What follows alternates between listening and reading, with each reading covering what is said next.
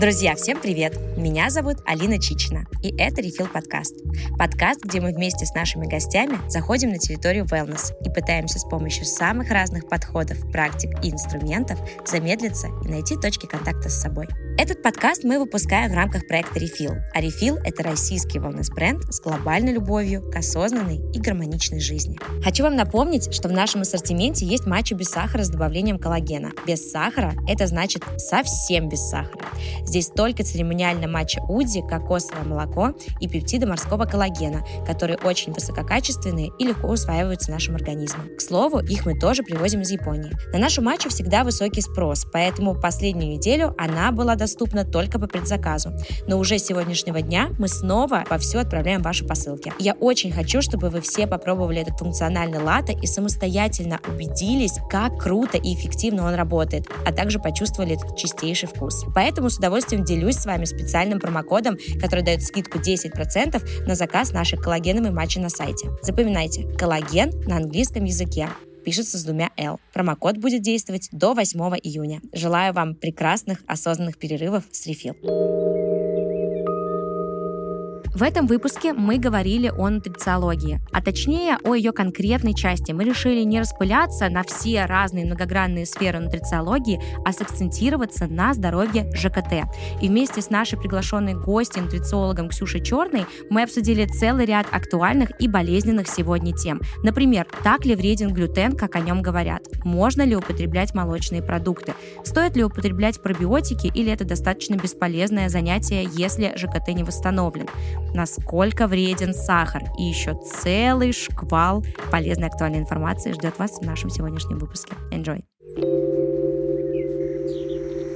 Итак, друзья, сегодня в гостях у Refill подкаста Ксения Черная, нутрициолог, член Российского союза диетологов и нутрициологов, сертифицированный коуч по здоровому образу жизни и соосновательница онлайн-школы про здоровье. Ксюш, привет! Привет, Алин! Очень рада, что ты сегодня у нас в гостях. Я подготовила для тебя, естественно, необузданный просто шквал вопросов, но прежде чем мы начнем уверенно нашу интереснейшую беседу, я хотела бы дать нашим слушателям небольшую ремарку о том, что вообще, в принципе, нутрициология — это же же невероятно обширная, да, и многоаспектная тема, и мне кажется, что в рамках нашего подкаста мы будем возвращаться к ней еще не раз и обсуждать самые-самые а, разные какие-то сферы. Поэтому сегодня, чтобы не пытаться, знаешь, объять необъятное, мы решили сделать акцент как мне кажется, просто невероятно актуальной и злободневной теме для многих из нас, точнее для тех, кого раздувает после еды, надувает во время еды, для тех, у кого, а, может быть, кто мучается от акне, да, и даже, может быть, до конца не понимает какую-то взаимосвязь между всеми этими проблемами и аспектами. В общем, сегодня я хотела бы очень с тобой поговорить о здоровье нашего желудочно-кишечного тракта. Отлично. Это очень важная тема, которая беспокоит большинство людей. Да, и я уверена, что на самом деле в процессе нашей беседы нас сегодня ждет множество открытий благодаря тебе, поэтому давай, прежде чем мы вообще в нее погрузимся, все-таки немножко поговорим, да, и разберемся вообще с самим термином нутрициология, просто чтобы как-то приоткрыть возможную какую-то завесу тайны для некоторых наших слушателей. А, потому что мне кажется, что многие вообще не очень до конца понимают, что, в принципе, может значить, да, слово нутрициология, кто такие нутрициологи, чем они отличаются от диетологов. А, расскажи нам, пожалуйста, как э, очень а, ярый представитель этой сферы, кто же такие нутрициологи, чем они занимаются. А, нутрициология это вообще это наука, это шикарная наука, которая изучает питание, о том, какие витамины, минералы содержатся в тех продуктах питания, которые мы едим, как все это усваивается в нашем организме, выводится из организма и какую роль витамины и минералы играют в развитии заболеваний либо в предотвращении. И это очень важный вопрос, в чем разница между диетологами и нутрициологами, потому что нутрициология действительно это достаточно молодая наука, и специалисты тоже достаточно молодые, но тем не менее опытные. И разница в том, что диетолог — это врач, а нутрициолог — это такая помогающая профессия, и нутрициолог работает уже с поставленным диагнозом. То есть нутрициолог не ставит диагноз, например, вот у вас гастрит, у вас холецистит или что-то такое. Нет, абсолютно нет, этим как раз занимается врач. Но нутрициолог с помощью питания может восстанавливать здоровье. При этом нутрициолог не имеет права работать с лекарственными препаратами, но он может работать как раз с витаминами, минералами, минералами и различными травами. То есть это очень такая мягкая, вспомогающая профессия. И я на самом деле здесь немножко против а, такого глобального разделения. Вот сейчас это еще достаточно мягко. А, мы вышли на такую а, классную линию а, работы нутрициологов и врачей, хотя два года назад было такое небольшое противостояние, потому что врачи не понимали, кто такие нутрициологи. Нутрициологи иногда брали на себя больше, чем они должны брать.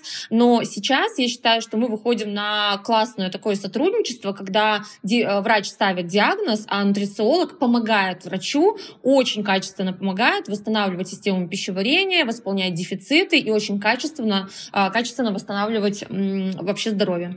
Хорошо, супер, спасибо большое, что ты нас погрузила и разъяснила вот эти основные термины. Я думаю, что теперь мы можем э, решительно переходить да, к нашей основной теме сегодняшней беседы. А, смотри, вообще, в принципе, почему вот мне очень захотелось сегодня поговорить именно про здоровье, да, ЖКТ, мне кажется, что сейчас а, эта тема как-то вот как, как бабл просто всплыла, да, вот неожиданно почему-то все стали очень много о ней говорить, и, естественно, там, где большой объем информации, у нас есть как какие-то здравые, да, суждения, так и вот просто э, невероятное количество, э, даже нельзя это назвать белым, шу, белого шума, да, просто каких-то странных тезисов, которые хочется отмести, и как-то вот по результату сегодняшнего нашего э, диалога, да, вот э, остаться действительно с пониманием, а, а что здесь есть какое-то здравое зерно. Вот, э, в принципе, есть много уже книг, мне кажется, статей, написанных на эту тему, да, мне лично вспомнилось э, из недавнего, вот я читала, мне кажется, достаточно популярная «Парадокс долголетия», я думаю, что ты, наверное, с ней знакома, нет? Да, «Парадокс долголетия», еще из очень популярного, который, книга, которая была максимально популярна популярна у нас в стране. Это «Очаровательный кишечник». Это книга, которая написана была максимально простым языком. И на самом деле я это поняла а, в том числе про себя а, среди своих учениц, потому что когда ты начинаешь разговаривать различными терминами, медицинскими в том числе, люди особо этого не понимают. Но когда ты начинаешь разговаривать а, симптоматикой, то, что человек понимает, когда ты говоришь, у тебя изжога, у тебя отрыжка, у тебя болит в правом подреберье, в левом, у тебя запор, у тебя такой это качество стула. Это, кстати, очень важно, потому что на самом деле такие важнейшие элементарные вещи, а, которые мы должны знать, вот, например, а, молодые мамы меня поймут. То есть мы очень усиленно а, ковыряемся в стуле наших детей, пока им нет одного года. Но мы почему-то совершенно не смотрим то, что происходит во взрослом возрасте. И очень многие люди вообще не осознают, что у них действительно есть проблемы. А об этом на самом деле не говорится. То есть многие идут к врачу, когда все, уже сил сил нет, а, уже боль мучает настолько, что ты не можешь ничего делать, хотя на самом деле уже какая-то симптоматика не является нормой. Не является нормой отрыжка, изжога, когда тебе вообще плохо или дискомфортно от любого приема пищи. Вот то, про что ты говоришь, что всех вздувает. И многие думают, что вздувает всех. На самом деле, конечно же, нет. Многие думают, что ходить в туалет один раз в три дня, в четыре дня — это тоже норма. Или, например, сидеть, а, прошу прощения за прямоту, а, в туалете 3-4 4 часа. Это тоже не норма. И вот в идеале взрослый человек, конечно, должен это понимать и знать, и уже а, предотвращать развитие каких-то заболеваний. То есть, да, а, как раз-таки возвращаясь к теме чем мы отличаемся от врачей? Тем, что врач вам будет снимать симптоматику и лечить уже какое-то серьезное заболевание. Те лекарства, которые прописывают врачи, они достаточно серьезные, и они очень редко именно лечат в прямом смысле этого слова, когда мы говорим о восстановлении а, здоровья и организма. Но у нас есть гигантский промежуток, а, там, временной даже, до развития вот этого заболевания. Просто мы настолько невнимательно относимся к своему здоровью и к своим симптомам, мы как бы этого не видим видим да, в какой-то а, нашей скорости жизни, что да, мы доводим свое состояние здоровья до болезни, а потом уже идем к врачу. Хотя можем это предотвращать. Угу. А, Ксюш, очень хочется вот прям в этом моменте, наверное, остановиться, да, еще поподробнее. Как раз-таки, на самом деле, ты был мой вот следующий вопрос. Я совершенно согласна, что э, сегодняшним темпом, сегодняшним нашим, э, к сожалению, таким навыком глушить какие-то некоторые свои потребности организма, да, там, э, чем-то, не знаю, энергетиками, там, еще какими-то штуками, странными вещами, мы просто перестаем его слушать. Вот э, давай поймаемся, да, заземлимся в этом моменте, когда у нас, вот, вот как ты сказала, да, большой есть промежуток промежуток, чтобы принять какие-то а, действия, как, вот по каким принципам, э, по каким признакам, да, мы э, можем понять, что у нас что-то не то, что с нашим ЖКТ происходит что-то неладное, и э, нам пора менять что-то в своих привычках питания и вообще в своем образе жизни. Ой, вот ты отлично. уже часть проговорила, но я да, бы прям хотела... Нет, да. нет, мы даже еще не, приго- не проговорили основную часть. Это на О, самом деле поехали. о- очень много симптомов. А, давай сначала пройдемся вот по а, всему желудочно-кишечному тракту. И многие, кстати, здесь сразу можно сделать акцент. И а, ты тоже назвала вот тему, спросила про там гад. Есть такое понятие, как лики гад синдром, синдром дырявого кишечника. Но я хочу сказать, что это следствие, прям конечное следствие. И многие начинают пить слабительные, пить пробиотики, потому что нас сдувает. Это абсолютно бесполезно, потому что это конечная стадия а, всей нашей системы пищеварения. А начинается, на самом деле, в ротовой полости. Как едят сейчас люди, как удавы. То есть мы не сидим а, за столом, да, мы смотрим в гаджеты, либо мы едем за рулем, либо мы на ходу едим. То есть мы просто заглатываем еду. Для чего нам зубы, да, для того, чтобы жевать, ну, правда, для того, чтобы пережевывать. И на самом деле мы даже этого не осознаем. Мы не можем есть без телевизоров, без телефонов. Это жутко на самом деле. То есть у человека начинается ломка, потому что действительно он влияет на дофаминовые рецепторы. Но возвращаясь к симптоматике, это любой абсолютно дискомфорт. Это когда боль в эпигастрии, в желудке, тянет правый бок, левый бок, вздувает, а, есть различные такое газообразование, метеоризм, проблемы со стулом, либо диарея, либо запор. Это вся симптоматика, которая непосредственно относится к системе пищеварения. На самом деле есть а, различные проявления на нашем теле, а, которые тоже говорят о проблемах с желудочно-кишечным трактом. Это когда выпадают волосы, и вы не можете их отрастить. Это когда у вас различного рода высыпания на теле, акне, сыпь, шелушение, различные дерматиты, экземы. И вот как раз здесь очень многие не сопоставляют, что это следствие а, того, что вы едите, и следствие, в каком состоянии находится ваша система пищеварения.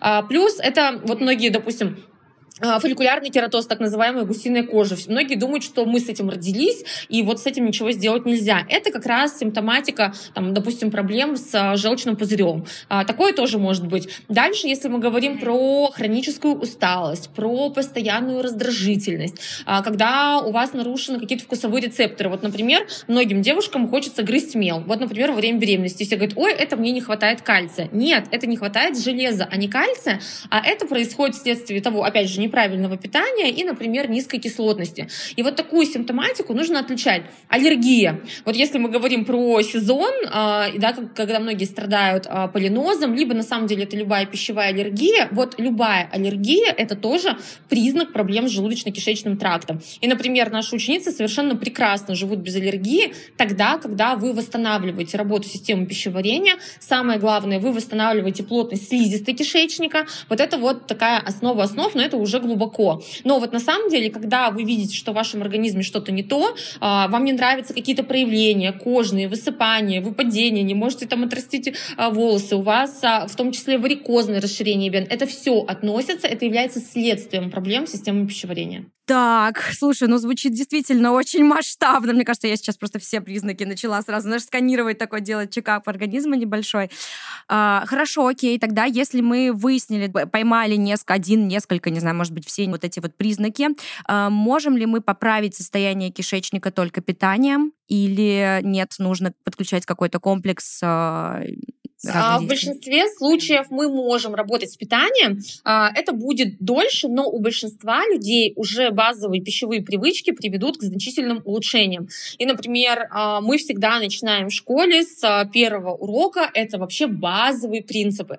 Когда мы едим и не смотрим в гаджеты, тем самым мы тщательно пережевываем, и уже еда вот такими гигантскими кусками не попадает в нашу систему пищеварения. Это когда мы не запиваем еду большим количеством чая или кофе. Как мы э, едим там в кафе, в ресторанах или, да, или дома. Налили два стакана чая и постоянно пытаемся, опять же, э, пропихнуть еду э, в свою систему пищеварения, запивая это огромным количеством жидкости. И да, можно найти какое э, угодно количество картинок, где якобы жидкость проходит там по задней стенке желудка и так далее, но на опыте это, это просто видно очень сильно, пропадает вот это вздутие газообразования только тогда, когда люди начинают начинают разделять напитки от приема пищи. Это очень важно. А, плюс, угу. действительно, мы не умеем тщательно жевать, мы не осознаем, что мы едим, когда мы смотрим вот на то, что мы, а, во-первых, мы захотели есть, у нас должна выделить, выделиться слюна, они просто так все едят,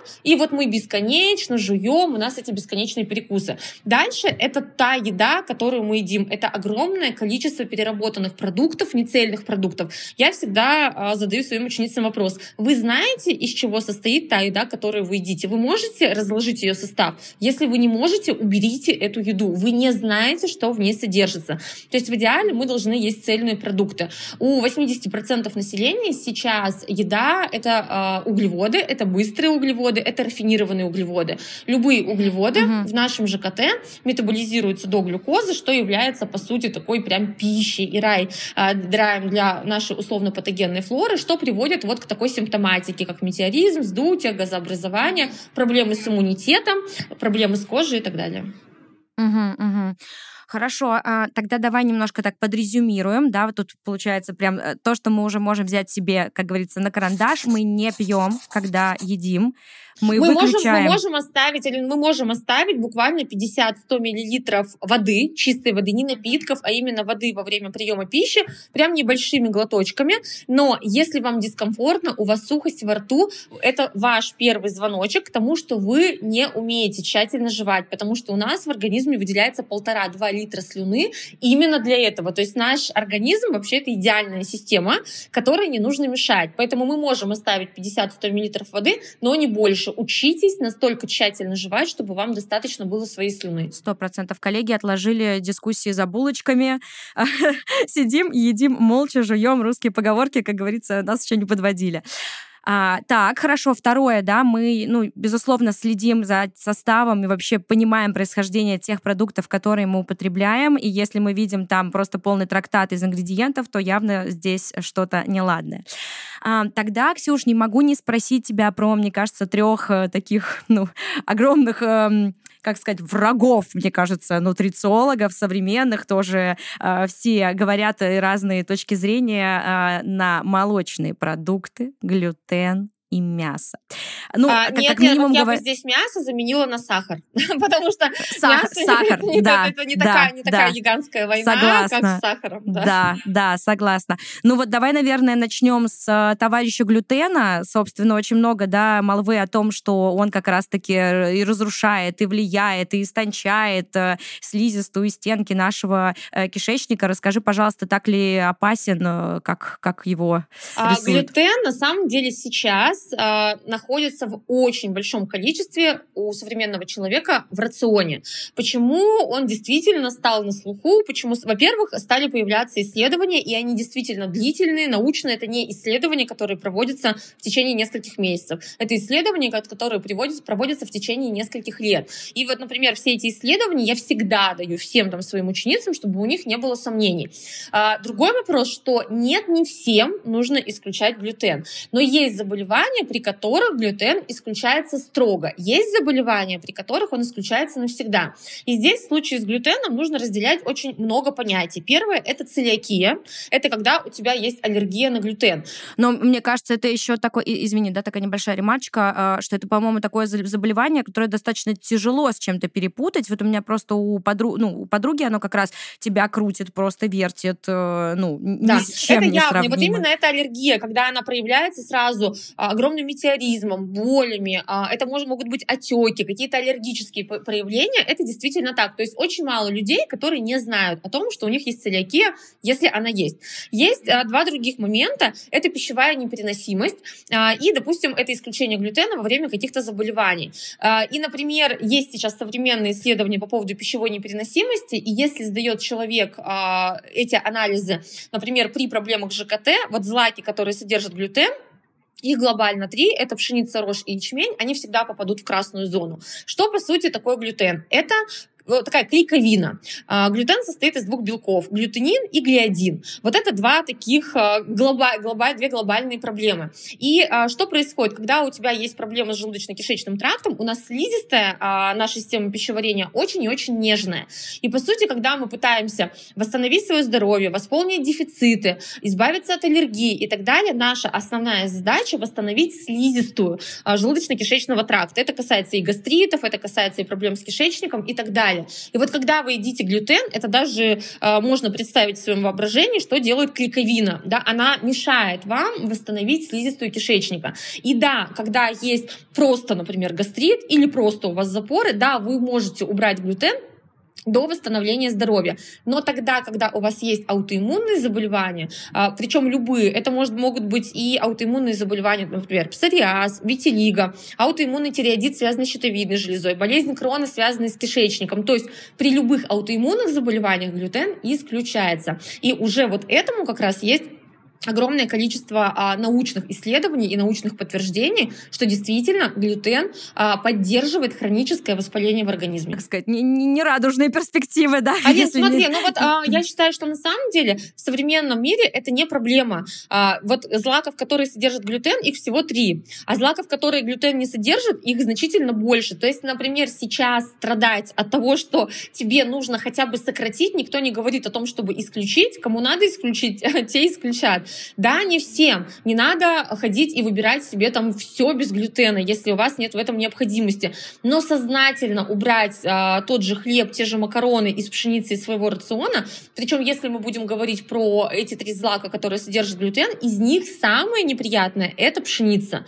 Вот пшеница на сегодняшний день — это один из самых вредных злаков не только за счет глютена, но и за счет а, такого тоже белка, который называется аглютенин. Это белок зародышей пшеницы. И вот как раз он тоже был модифицирован там вследствие а, развития пшеничной культуры. И вот как раз-таки а, организм тоже воспринимает его как такой продукт воспаления. И вот если вы не готовы убрать а, все продукты, содержащие глютен, то хотя бы прям минимизируйте пшеницу, вы на самом деле увидите а, огромный эффект от этого. Многие не понимают, что у них отеки могут быть из-за такой вот... А, это не аллергия на глютен, но это может быть пищевая непереносимость. Очень частая причина — это мигрени и головные боли. И они просто проходят, как только вы убираете там макароны из хлеб, и хлеб из своего рациона. Это то, что, о чем говорят вот просто тысячи а, учениц нашей школы. А, не нужно, я, я считаю так, не нужно с пеной у рта кому-то что-то доказывать. Всегда можно, особенно в интернете, найти там кучу за и против. Но если вы понимаете, что вы нездоровы, вы понимаете, что что-то мешает вам жить, вы можете совершенно спокойно взять вот себе месяц, тот период, когда вы уберете тот или иной продукт, посмотрите а, состояние своего организма с ним, без него и сделаете вывод, подходит вам это или нет. Конечно, сто процентов согласна. Тем более там, скорее всего, такая разница, что потом уже и не захочется да, возвращаться. Э, хорошо, Ксюш, ну, предлагаю вернуться к нашим э, бабушкам и а, плавно вспомнить э, вот этот вот тезис, да мы, да я на молочных продуктах вообще семью вырастила, а, и тем не менее сегодня, да, у нас получается диаметрально противоположное, да, популяризируется точка зрения, что нужно либо минимизировать, либо вообще убирать молочные продукты из своего рациона. Давай тоже тогда поговорим, всем ли нужно, или только тем, у кого там лактозная непереносимость, аллергия на казеин. В общем, что ты думаешь по этому поводу? А, по молоку есть таких две глобальных составляющих. Это лактоза, молочный сахар, и молочный белок, это казеин. И вот здесь нужно, опять же, свое состояние здоровья накладывать на вот эти знания. Первый э, способ, он достаточно простой, это действительно сдать анализ, его делает сейчас практически любая лаборатория, анализ на лактазную недостаточность. Вы получите всего лишь три результата. Это первичная лактазная недостаточность, вторичная лактазная недостаточность и отсутствие лактазной недостаточности. И все, эти анализы анализы не изменятся в течение всей жизни. Это генетика, которая не меняется. И на самом деле 70% Российской Федерации будут иметь либо первичную, либо вторичную лактазную недостаточность. Либо первичная, это говорит о том, что у вас с детства будет какая-то реакция на молоко, опять же, те же самые высыпания, несварение, диарея и так далее. Вторичная лактазная недостаточность, она чаще всего проявляется уже в более взрослом возрасте. Мы при этом должны понимать, что чем старше мы становимся, тем меньше фермента лактазы. Это тот фермент, который нужен нам для расщепления лактозы. Его становится меньше в любом случае. Поэтому вот то, что касается 50-60 лет, просто забыли а, про молочную и кисломолочную продукцию. А, дальше момент вот по вторичной. Во-первых, у нас сокращается фермент. Здесь можно употреблять кисломолочную продукцию, но нежелательно употреблять цельное молоко. И при отсутствии лактазной недостаточности здесь вы уже можете э, употреблять, например, молочную продукцию, но все-таки нужно смотреть, а есть ли у вас какие-то сопутствующие заболевания. Например, например, у вас отсутствует лактазная недостаточность, но у вас есть акне конечно же, вы убираете молочную продукцию. Почему? Потому что, во-первых, лактоза, например, это в любом случае молочный сахар, и если у вас есть высыпание, это значит, что в вашем кишечнике есть условно-патогенная флора, и она в любом случае будет питаться этим э, молочным сахаром, даже если у вас нет лактазной недостаточности. Кроме этого, молочная и кисломолочная продукция содержит инсулиноподобный фактор роста, и здесь последовательность другая. Инсулин приводит к росту тестостерона, а это уже приводит, опять же, э, к появлению акне. То есть здесь очень много факторов, которые касаются молочной продукции. И, например, если у вас а, нет лактазной недостаточности, что мы выбираем? Мы смотрим еще на казеин, это а, молочный белок. И здесь опять же есть два направления. Это казеин типа А1 и казеин типа А2. Вот казеин типа А1 это практически все коровье молоко. Сейчас есть коровы там породы Джерси, но они были и всегда. Это вот индийские коровы, австралийские коровы. И сейчас есть фирмы, когда вы в магазине видите молоко А2. Это как раз-таки говорит о том, что взяли там а, породу, которая генетически производит казеин типа А2 а2, он а, полезнее, чем казеин А1. А, казеин А1 – это обычное коровье молоко, которое расщепляется в нашем организме до такого вещества, которое называется бета-казиоморфин-7. И вот оно, опять же, подавляет работу нашей иммунной системы. Какое молоко гораздо полезнее? Это козье, овечье, верблюжье, грудное молоко относится к молоку типа А2. А вот это молоко как раз-таки, да, там кобыли, буйволины, вот эти все виды молока, это как раз казин А1 один. Поэтому это, эти варианты, они гораздо полезнее. Поэтому многие хорошо переносят, например, козий, овечий сыр или там творог, да, или ряженку. То есть вот эти виды э, молочной кисломолочной продукции гораздо полезнее. Но э, я считаю, что вот есть, опять же, список заболеваний, которые временно исключают э, молочную кисломолочную продукцию, даже если у вас нет лактазной недостаточности. Это хроническая молочница, хронический кандидоз, это инсулинорезистентность, э, это, опять же, такие различные кожные проявления. Вот в этих случаях вы убираете, исключаете молочную и кисломолочную продукцию до полного восстановления организма, а затем начинаете ее постепенное введение, начиная с кисломолочной продукции. Угу. Супер, Ксюш, спасибо огромное. Мне кажется, что э, мы сейчас все призадумались, и мне кажется, уже, уже просто, не знаю, гуглим овечье молоко и э, вот, маффины. Вот опять же, Алин, смотри, тут у людей может быть, ой, ну вот, опять к этому молоку прицепились. А, я всегда говорю, это то же самое, что касается глютена. Молочную и кисломолочную продукцию вообще достаточно убрать всего на две недели, и вы увидите, есть у вас изменения или нет. Это, например, касается вообще самое ужасное, что могут делать девушки, которые стремятся похудеть, это заменять ужин на кефир или сидят, едят вот этот творог. Это очень просто частая такая история. Угу. Даже, Привет, отеки. Да, да, да. И потом мы вот встаем отечные. Почему это происходит? Потому что инсулин, который, э, вот этот инсулиноподобный фактор роста, который содержится в молочной кисломолочной продукции, он высвобождает альдостерон. Это гормон, который как раз-таки провоцирует отеки. И вот здесь вы можете абсолютно спокойно сопоставить вот эту историю. У меня было огромное количество девушек, которые за ночь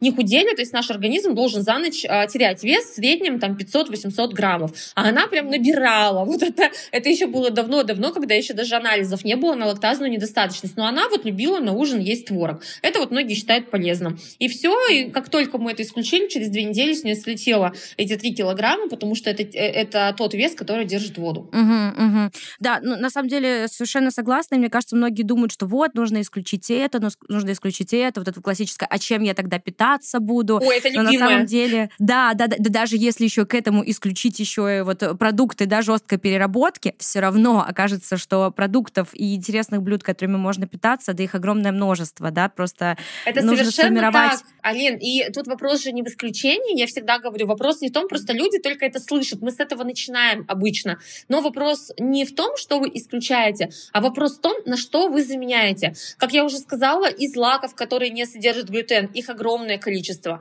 и а, различных видов там молочной, кисломолочной продукции огромное количество. Если взять, например, три года назад, а, этого вообще не было ничего. Например, когда у нас появилась школа и стали появляться ученицы, люди, которые об этом думают, у нас сейчас огромное количество производств миндального йогурта, кокосового. Ты просто возьми орехи, например, или злаки, или семена, и сам сделай, ну про злаки нет, а семена и орехи, и сделай сам любое молоко, которое ты хочешь сделать. Э, это вообще на самом деле не проблема, было бы желание. Просто когда люди это слышат, а, они понимают, что, боже, так это и есть мой рацион. Но я всегда говорю, если бы он был полезен, вы бы не имели тех заболеваний и симптомов, которые вы имеете сейчас. Значит, надо задуматься о том, что то, что вы делаете, не подходит вам. Надо сделать что-то по-другому, чтобы прийти к этой цели. Другой вопрос, да, что у нас же еда очень часто выступает еще каким-то другим а, средством, там, успокоение, да, еще что-то. То есть у нас, конечно, угу. у нас еда очень часто это не просто еда, хотя я считаю, что уже мы а, должны пройти а, ту память генетическую, да, связанную с едой, но мы не а, имеем на сегодняшний день таких проблем с пищей, как имели а, наши там предки, да, и у нас такого страха вообще быть не должно. Угу, угу, согласна. Да, конечно, мне кажется, это вопрос просто не ограничений, да, а какого-то осознанного выбора и позитивного mindset а, настроя и понимания, что это все во благо твоему здоровью.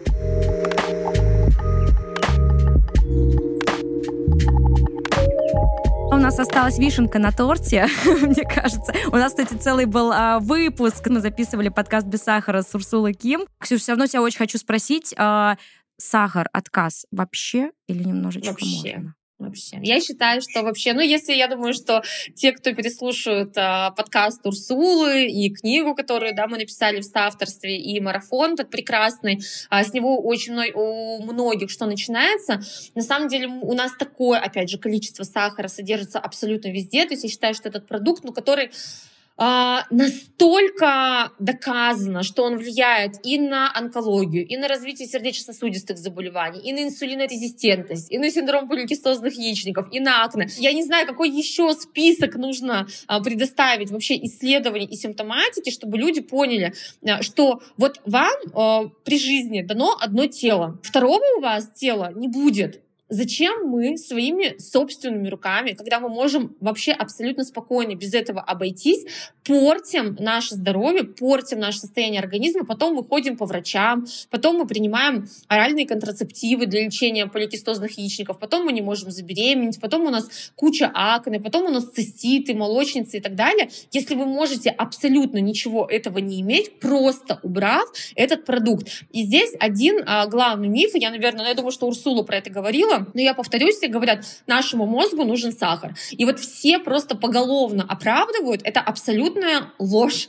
Во-первых, наш мозг на 60% состоит из жира. И нашему мозгу в первую очередь нужны жиры, это долгая энергия. А, а во-вторых, нашему мозгу нужен не сахар, а глюкоза. А глюкозу мы получаем абсолютно из всех углеводов. Это все злаки, овощи, ягоды, фрукты. Вы можете есть любой углевод, и ваш организм из него получит глюкозу. Плюс у нас есть запасы глюкозы в организме в виде гликогена, который есть в мышцах и который есть в печени. Ваш мозг и ваш организм никогда, ни при каких обстоятельствах не умрет от отсутствия э, глюкозы в вашем организме. Ну, мы не берем какие-то там серьезные заболевания или какие-то критические состояния организма. То есть это настолько мифы, которые передаются из уст в уста, когда ты идешь на экзамен в школе, а тебе говорят, на, съешь шоколадку, а потом у тебя резко взлетел сахар, а, посмотрите на всех детей на экзаменах, они сидят просто через час, и все их клонят, всех ко потому что все, у тебя как резко взлетела глюкоза, так она резко и упала. Это абсолютное зло. Мигрени, я могу столько последствий перечислить а, от употребления сладкого, когда у огромного количества наших учениц а, пропадают мигрени, а, очищается идеально кожа. Конечно, это сложно, потому что ты должен ответить себе на вопрос, что, к сожалению, да, а, это самочувствие, эта симптоматика зависит от меня. Нам же всегда немножко хочется переложить ответственность, что вы меня должны вылечить, конечно. Да, вы должны сделать вместо того, чтобы отказаться от вот этих историй. Это на самом деле очень печально. И не менее печальная история с, а, сейчас с сахарозаменителями, а, которые многие считают, что это супер полезно, и те же самые там сиропы, да, а, на самом деле не супер это полезно, это, наверное, можно вообще mm-hmm. отдельную тему на это проводить, mm-hmm. потому что здесь и как раз-таки нарушение нейромедиаторов, и нарушение микрофлора, то есть это злейшее зло. И я считаю, что еда не должна быть целью вашей жизни, это средство того, чтобы вы получали качественную энергию и чтобы вы жили. Ну, наверное, а, все-таки я задам этот вопрос, чтобы подсамапить, да, про сахар. Э, есть ли что-то, чем мы можем, ну, относительно, скажем, безболезненно подсластить себе тарелку? То есть, э, по понятно, и э, на самом деле я тоже думаю, что вот тема сахарозаменителя, она тоже сейчас очень э, такая большая, активная, не действительно э, можно, мне кажется, отдельно прям разговаривать, но э, там, например, э, ягоды или сухофрукты, или типа, ребят, вообще не нужно дразнить свои рецепторы, вот э, что, что Нет, нет, вы совершенно можете, я абсолютно за цельные продукты, вы можете использовать э, фрукты ягоды. Я вообще считаю, что ягоды — это вообще шикарнейший десерт. Вы можете их добавлять куда угодно, и те же самые фрукты. Да, вопрос во фруктах — это тоже в количестве. Это не, долж, не должно быть пол арбуза и э, 6 мандаринов за раз. Конечно же, в идеале такого тоже не должно быть. Это вопрос про фруктозу. Он тоже такой э, очень спорный, потому что многие тоже здесь э, злоупотребляют. Э, я, конечно же, за цельные продукты. Это те продукты, которые созданы природой. Э, то, что касается сухофруктов, здесь есть нюанс в ограниченном количестве, да. Но мы мы тоже должны понимать, что сухофрукт — это концентрация сахаров при отсутствии воды. То есть, когда вы съедаете персик, это и клетчатка, и вода, и количество сахаров, но на такое количество воды. Когда это сухофрукт, например, то все, да, там воды уже нет, и вы, когда едите сухофрукт, тоже у вас очень сильно а, подскакивает уровень глюкозы. То есть вопрос от того, что мы хотим добиться. Если у вас нет проблем с весом с ЖКТ, хорошо ешьте. Но если у вас есть такие задачи, то вы тоже должны это контролировать. И тем более не есть это в перекусах. Если мы говорим глобально про различные подсластители, сахарозаменители, которые а, любят сейчас многие покупать, категорически нет фруктозы, категорически нет сиропы, сироп агавы, топинамбура, это просто 90% чистейшей фруктозы, а, это категорически нет. Если мы берем самые-самые относительно безопасные, это натуральная стевия и а, не генно-модифицированный эритрол. Это сейчас не значит, что я за эти сахарозаменители. Я считаю, что мы можем их использовать на каком-то переходном этапе, либо очень ограничено. Я за то, чтобы вы действительно про то, что ты сказала, чувствовать вкус продуктов. И э, когда вы сахар заменили на что-то сладкое, вы тем самым не очистили свои вкусовые рецепторы. Вам по-прежнему э, хочется э, добавлять сладкое. И самое главное, что вам все время будет требоваться больше и большее количество сахарозаменителей. В этом их особенность, что вам недостаточно будет того уровня, который вы ели до этого. Вот в этом основная цель. И да, вы можете использовать это на переходном этапе, но глобально я считаю, что пусть это будет через полгода, пусть это будет через год, но это лучше, чем этого не произойдет никогда, но вы перестроите свой рацион так, что у вас не будет необходимости вот в бесконечном сладком.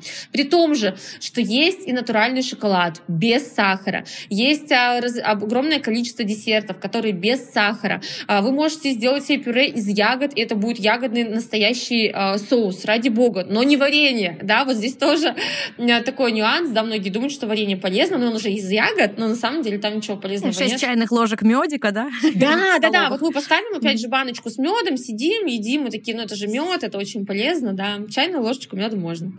Хорошо, поняла. Ксюш, спасибо огромное. Мне кажется, это были очень-очень полезные три блока. Ну, точно каждый из нас что-то а, полезное, новое для себя подчерпнул.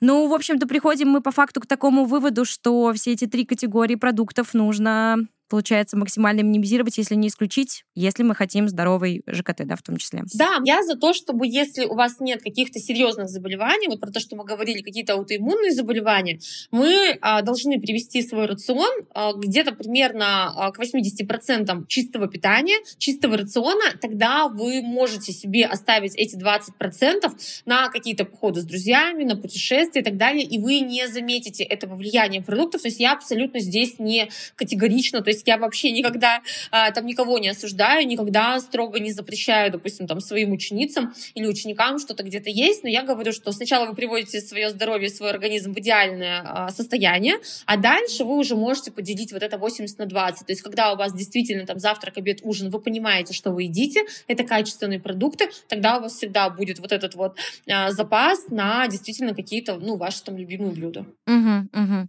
Поняла, спасибо. А, Ксюш, тогда на самом деле у меня фактически последний блок, прежде чем а, я тебе задам наш традиционный такой закрывающий вопрос. А, мне кажется, когда мы говорим про здоровье ЖКТ, да, про вот в том в частности gut health, да, нельзя не а, затронуть тему пробиотиков и пребиотиков, и вообще, наверное, в первую очередь разобраться, в чем же между ними разница, зараза, они так похоже звучат. Скажи нам, пожалуйста. А, да, пребиотики — это пища для наших бактерий, а пробиотики — это непосредственно сами бактерии. А, то, что вот это любимое, это то, с чего мы начали, когда у нас есть какие-то проблемы с ЖКТ, у нас все любят просто попить пробиотики и думают, что это решит проблему. На самом деле это крайне редко решает проблему, и я очень редко вообще, когда подключаю именно в виде нутрицептиков какие-то пробиотики. А, пребиотики — это обычная наша пища. А, глобально это клетчатка, которая должна быть всегда в нашем рационе, и она как раз-таки очень часто отсутствует в рационе современного человека. Это овощи, а, неважно, там, сыры, термически обработанные, это зелень, это ягоды, все, что содержит волокна. Мы должны есть это в каждый прием пищи в идеале. Тогда вы создаете среду для того, чтобы полезные бактерии, ну, скажем, условно известные всем лакто, бифидобактерии, они размножались, развивались, и у нас не будет дисбаланса с условно-патогенной флоры. Это пребиотики. То, что касается пробиотиков, это непосредственно а, бактерии. Как раз многие бы сказали, вот, а если мы уберем кефир, откуда мы будем получать полезные бактерии. Здесь тоже нет проблем с заменой. Это все ферментированные продукты. Это квашеная капуста, не маринованная, а именно квашеная. И вот это как раз делали наши бабушки. Это а, там квашеные огурцы. Вообще квасить можно, по сути, все что угодно. А, в плюс это камбуча, чайный гриб. И опять же, многие скажут, что он делается на сахаре, но вы смешиваете а, черный чай с сахаром, и бактерии его перерабатывают. Самое главное, не добавлять сахар уже в готовый чайный гриб. То есть мы, опять же, должны иметь в своем рационе рационе а, продукты, которые богаты пробиотиками. Например, если вам нельзя кисломолочную продукцию, в этом нет никаких проблем. Так вот, начинать с приема пробиотиков абсолютно бессмысленно, потому что, а, во-первых, их нужно принимать просто в миллиардах, даже в сотнях миллиардов, чтобы там хоть что-то осталось. А во-вторых, если вы не создадите среду для а, приживания этих бактерий, это просто будет выброс денег. Куда важнее восстановить кислотность желудочного сока, восстановить желчеотток. Это главные вещества в нашем организме, которые являются э, важнейшими антисептиками. Вот когда у вас проблема с кислотностью, на втором этапе у вас проблема с э, желчеоттоком, это абсолютно бесполезно, потому что, во-первых, не работают антисептики, которые созданы нашим организмом, во-вторых, у вас не переваривается белок, это желудок, у вас не перевариваются жиры, это в первую очередь желчный пузырь и желчь, у вас не перевариваются углеводы, это поджелудочная железа, и все это в таком виде сваливается в ваш кишечник, утрированно сейчас говорю, и там уже условно-патогенная флора питается этой непереваренной пищей, отсюда у вас вздутие газообразования, потому что условно-патогенная флора, она выделяет метан, и отсюда у вас вот такое ощущение распирания. Поэтому просто принять пробиотик, ну, абсолютно бесполезно. Вы должны разобраться. Просто за засыпать вот эту вечеринку, Конечно, да, немножечко. Совершенно, это так и есть. Это так и есть. И многие, я поставлю клизму и выпью пробиотик. Но это бесполезно абсолютно. Вы должны... I'll fix it. Да, вы должны разобраться, в каком отделе ЖКТ у вас произошла проблема. И в 99,9% случаев это будет не кишечник. Это только следствие. Это конечный отдел желудочно-кишечного тракта. Проблема всегда лежит выше. И вот то, про что мы говорили в самом начале, это когда еда с гаджетами, это когда рафинированные углеводы, когда мы запиваем еду водой, когда мы испытываем сильнейший стресс. Это все очень сильно снижает а, кислотность желудочного сока и а, желчеотток. Вот здесь мы должны искать первопричины своих проблем. А кишечник — это уже конечная стадия, это уже такая доработка, которая на самом деле в большинстве случаев абсолютно не требует приема пробиотиков. Угу, угу, угу. Понятно, то есть находим первопричины, как говорится, чини, чинимся полностью, и, и потом уже, если хотим, балуемся, как говорится, добавками. Иначе это все просто не будет работать. Спасибо.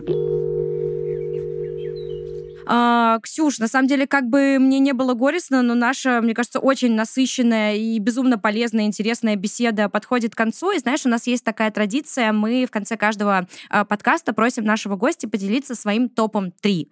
Ну вот я бы тебе предложила поделиться а, с нами топом 3, может быть, каких-то пищевых привычек, которые помогут э, нашим слушателям а, что-то, не знаю, улучшить, лучше переваривать или просто лучше себя чувствовать. А, тут э, любой твой топ-3 а, мы с удовольствием внимаем. Ой, я даже сейчас я выберу из своих топ-100. Топ-133, да. Да, во-первых, это начнем с воды. Вот если вы начнете пить достаточное количество воды и начинать свой день с одного-двух стаканов именно теплой воды, вы уже просто за счет этой одной идеальной пищевой привычки можете значительно улучшить состояние своего здоровья. А, это особенно касается тех, у кого есть проблемы со стулом, а, запоры. Проснулись и пьем не холодную воду, не комнатной температуры, а именно теплую воду. Пусть она будет не горячая, но в районе плюс-минус там 39-40 градусов. Вот когда вы будете начинать свой день с одного-двух стаканов теплой воды, а совсем идеально, это когда вы будете и в течение дня пить тоже теплую воду, это будет просто огро- огромная польза вашему здоровью. А вторая, наверное, полезнейшая привычка — это не есть на ночь. Вот ваш организм восстанавливается ночью. Ваша система пищеварения прекращает свою работу после там, 6-7 часов вечера. И все, что вы едите после этого времени, очень долго переваривается, очень мешает восстановлению а, вашего здоровья. Это глобальная проблема, потому что у нас... Я не хочу завтракать, конечно, потому что ты поела в 10 часов вечера. Сместите свой ужин, тогда вы захотите завтракать. То есть вы должны понимать, что ваша система пищеварения максимально активна утром. Это не зависит от того, якобы вы там жаворонки или совы и так далее. Циркадный ритм никто не отменял. И поэтому никогда не смещайте основной прием пищи на ужин. У нас не позавтракал, потом что-то пообедал, пришел домой и смел все, что плохо лежало а, вечером в холодильнике. Вот это вот одна из самых а, плохих пищевых привычек. И третье, что я бы хотела сказать, это убрать перекусы. Вот это вообще глобальная, ужасная пищевая привычка, которая есть у современного человека. Это бесконечно пить чай с чем-нибудь, перекусывать чем-нибудь. Именно отсюда мы имеем инсулинорезистентность. Да, это нечувствительность клеток а, к инсулину. Откуда вытекает огромное количество современных заболеваний. Это касается и девушек, и молодых людей, там, и женщин, и мужчин, абсолютно всех. Это на самом деле э, пандемия, модное на сегодняшний день слово, но это действительно так. То есть инсулинорезистентность и, как следствие, там, метаболическое ожирение — это просто гигантская проблема. Это, кстати, касается и девушек с кинефет, у которых, например, может быть поликистоз. Они не поправляются и думают, что они могут есть что угодно, кусочничать, перекусывать и так далее. То есть глобально человек не создан для того, чтобы есть пять раз в день.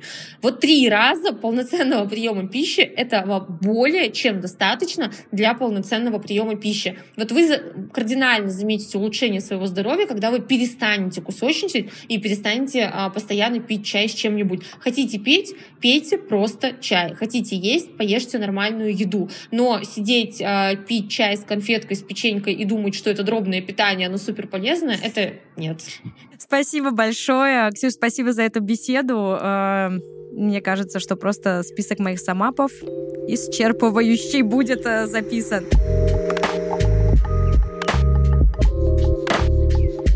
Друзья, надеемся, вам понравился этот выпуск. Не забывайте ставить звездочки и отзывы в iTunes, а также ставьте лайки в Яндекс Музыке. Таким образом, вы подпишетесь на наш подкаст. А еще я хочу сказать огромное спасибо всем, кто отмечает и выкладывает нас у себя в сторис. Мы все-все ваши отметки видим, и, честно скажу, нам безумно приятно. Всем пока, и не забывайте каждый свой день наполнять осознанными перерывами. Надеюсь, в компании напитков Refill.